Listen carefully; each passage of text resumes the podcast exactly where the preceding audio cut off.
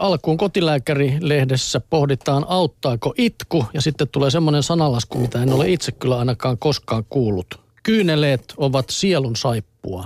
No en ole minäkään kuullut. Niin. Nyt kuulin. Jostain päin maailmaa se on sitten ehkäpäs. No juu, mutta viime aikoina on tiedemaailmasta kantautunut sellaisia kriittisiä väittämiä, joiden mukaan itku ei aina helpota eikä auta. Itkun kaikki voipaa parantavaa voimaa epäilee joukko asiantuntijoita, joiden mielestä kyynelten mahtia on liioiteltu vuosikaudet. Heidän mukaansa itkemisestä ei ole välttämättä mitään hyötyä, ellei se jollakin tavalla vaikuta itkun syyhyn, esimerkiksi katkaise riitaa, josta itku sai alkunsa. Kaikki ihmiset eivät edes itke, eikä se ole välttämättä epänormaalia. Tiede ei ole pystynyt vielä täysin selvittelemään itkun salaisuutta. On päätelty, että itku on keskushermoston yritys palauttaa elimistö lepotilaan, kun jonkin hermojännitystilanne laukeaa. Itkemisen jälkeen hengitys ja sydämen syke rauhoittuvat, kunnon itku voi laukaista stressiä ja auttaa nukahtamaan. Itkua edellyttää voimakas jännitystila. Itkiessä tämä jännitys purkautuu ja ihminen ikään kuin romahtaa. Itsesäätely tavallaan pettää. Siihen liittyy voimattomuuden ja avuttomuuden tunne, joka voi itsessään tuntua helpottavalta. Ehkä tämän vuoksi itkun koetaan auttavan vuorovaikutteisen teknologian professori, psykologian tohtori Veikko Surakka pohtii. Itkevä ihminen ei vaikuta uhkaavalta, vaan laukaisee muissa ihmisissä myötätunnon, halun suojella tai halata. Evoluutiobiologien mukaan kyyneleet ovatkin lauman yhtenäisyyttä vahvistava ilmiö, joka lisää ihmisten välistä sitoutumista. Esimerkiksi perheiden, pariskuntien ja ystävien väliset suhteet vahvistuvat itkun kautta. Itkemisellä on voimakas sosiaalinen funktio. Kun itket toisen läsnä ollessa, se on melkoinen luottamuksen ilmaisu. Paljastat oman heikkoutesi ja voimattomuutesi. On esitetty, että itkemisellä olisi tietynlainen yhteiskunnan yhteisyyttä ylläpitävä, lähentävä merkitys. Arkiajattelussa pidämme itkua tärkeänä, joskus lähes pyhänä asiana. Siksi väittämät siitä, että itkusta ei olisikaan hyötyä, tuntuvat ilkeän mielisiltä. Mutta kun itkua on lähestetty tieteen menetelmiin, sen hyvää tekevä vaikutus ei enää olekaan aivan yhtä päivän selvä. Itkemisen väitetään laskevan sykettä. Tutkimuksissa vähän ja paljon itkevien ihmisten leposykkeissä ei kuitenkaan ole havaittu mitään eroja.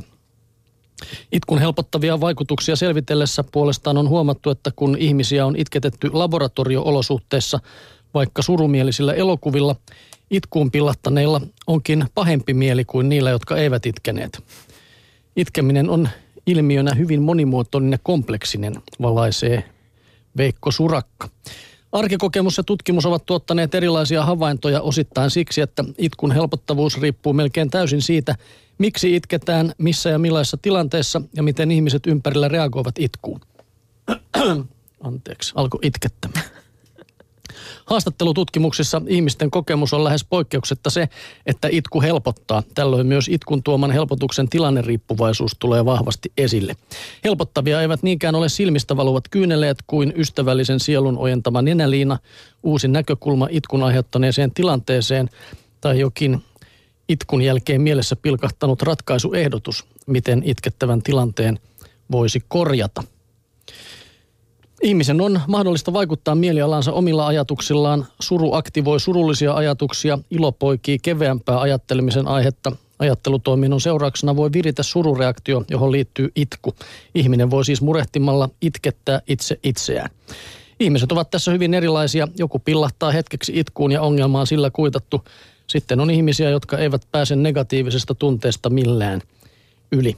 Mutta alituinen murheen alhossa piehtarointi ei kuitenkaan ole hyödyllistä, terveellistä eikä helpottavaa. Ja vielä tässä sanotaan, että itkeminen kyllä nostaa stressihormonitasoja, vaikka on väitetty, että se auttaisi stressiin, niin sitten kuitenkin hormonitasot nousee. Hm. Yrittäkää nyt jo päättää. Älkääkä spiidatko housuunne. Niinpä. Huomenna muuten Veikko Surakka tulee iltapäivän vieraaksi ja silloin puhutaan sitten kello 15 jälkeen lisää tästä tunnekäyttäytymisestä maailma on pieni. On, kyllä. Suomi on pieni. Suomi on pieni. seuraavaksi sitten puhutaan lapsen maailmassa tuota, ihmeavaimista ja jakorasioista. Yhtään, mistä on kysymys? No en mä usko, että se on sitä, mitä mä ajattelen. Katsotaan. No, Väestöliiton tehoa poikien seksuaaliopetukseen no hankkeessa on tutkittu, millaista tietoa seksuaaliasioista ja missä muodossa yläasteikäiset pojat kaipaisivat. No, pojat toivoisivat yksilöllistä neuvontaa ohjaajalta, joka kuuntelee ja vakuuttaa, että he ovat ok. He haluavat tietää, mitä kaikkea kuuluu normaaliin seksuaaliseen toimintaan ja mitä kuuluu normaaliin sukupuoliseen kehitykseen. Kukapa ei. Mieluiten he haluaisivat hakea tietoa netistä tai kuulla sitä hyvältä ystävältä tai seurustelukumppanilta. Epämieluisinta olisi tiedon saaminen tittili aikuiselta sukulaiselta tai vanhemmilta. No niin. mm. Nöyryyttävää olisi pitää esitelmä aiheesta terveystiedon tunnilla ja mikä vielä kauheampaa, joutua demonstroimaan kondomin käyttöä luokan eteen. Tuollaisiakin kokemuksia nimittäin pojilla on seksuaalikasvatuksesta. Toivottavasti se on edes peukaloa vaan sitten demonstroitu. Että... Niin tai kurkku. Monta väärää käsitystä on saatu seksuaalivalistuksella Mä olen kato vaatimaton vaan, kun mä sanoin peukalo. No niin, kyllä. Esimerkiksi harva enää pitää itsetyydytystä itsesaastutuksena ja siksi runkkari on haukkumasanana lähes hävinnyt. Yksi kuitenkin näyttäisi pysyvän. Tyttö saa herkästi huonon naisen maineen. Kumppaneita vaihtavat pojat ovat pelureita, siis kunnioitusta herättäviä, mutta samanlaiset tytöt leimataan sitten huoriksi. Sitä perustellaan poikien keskuudessa seuraavalla metaforalla – voi olla yksi avain, joka menee moneen lukkoon. Se on ihme-avain.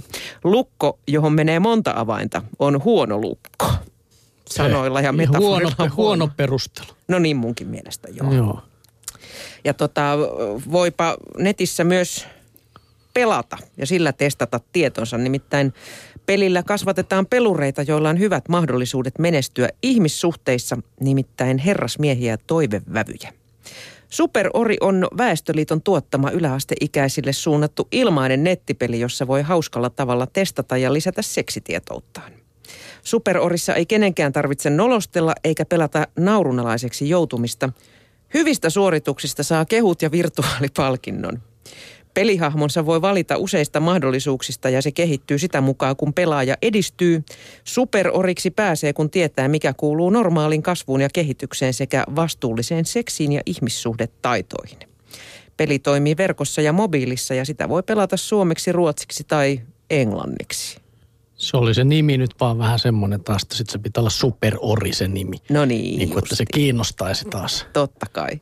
Ja niin, niin ja ne, jotka haluaa nyt hypätä superorin pelimaailmaan, niin se löytyy osoitteesta superori.fi. Mm. Meet kunhan, heti kunhan tästä pääsen, niin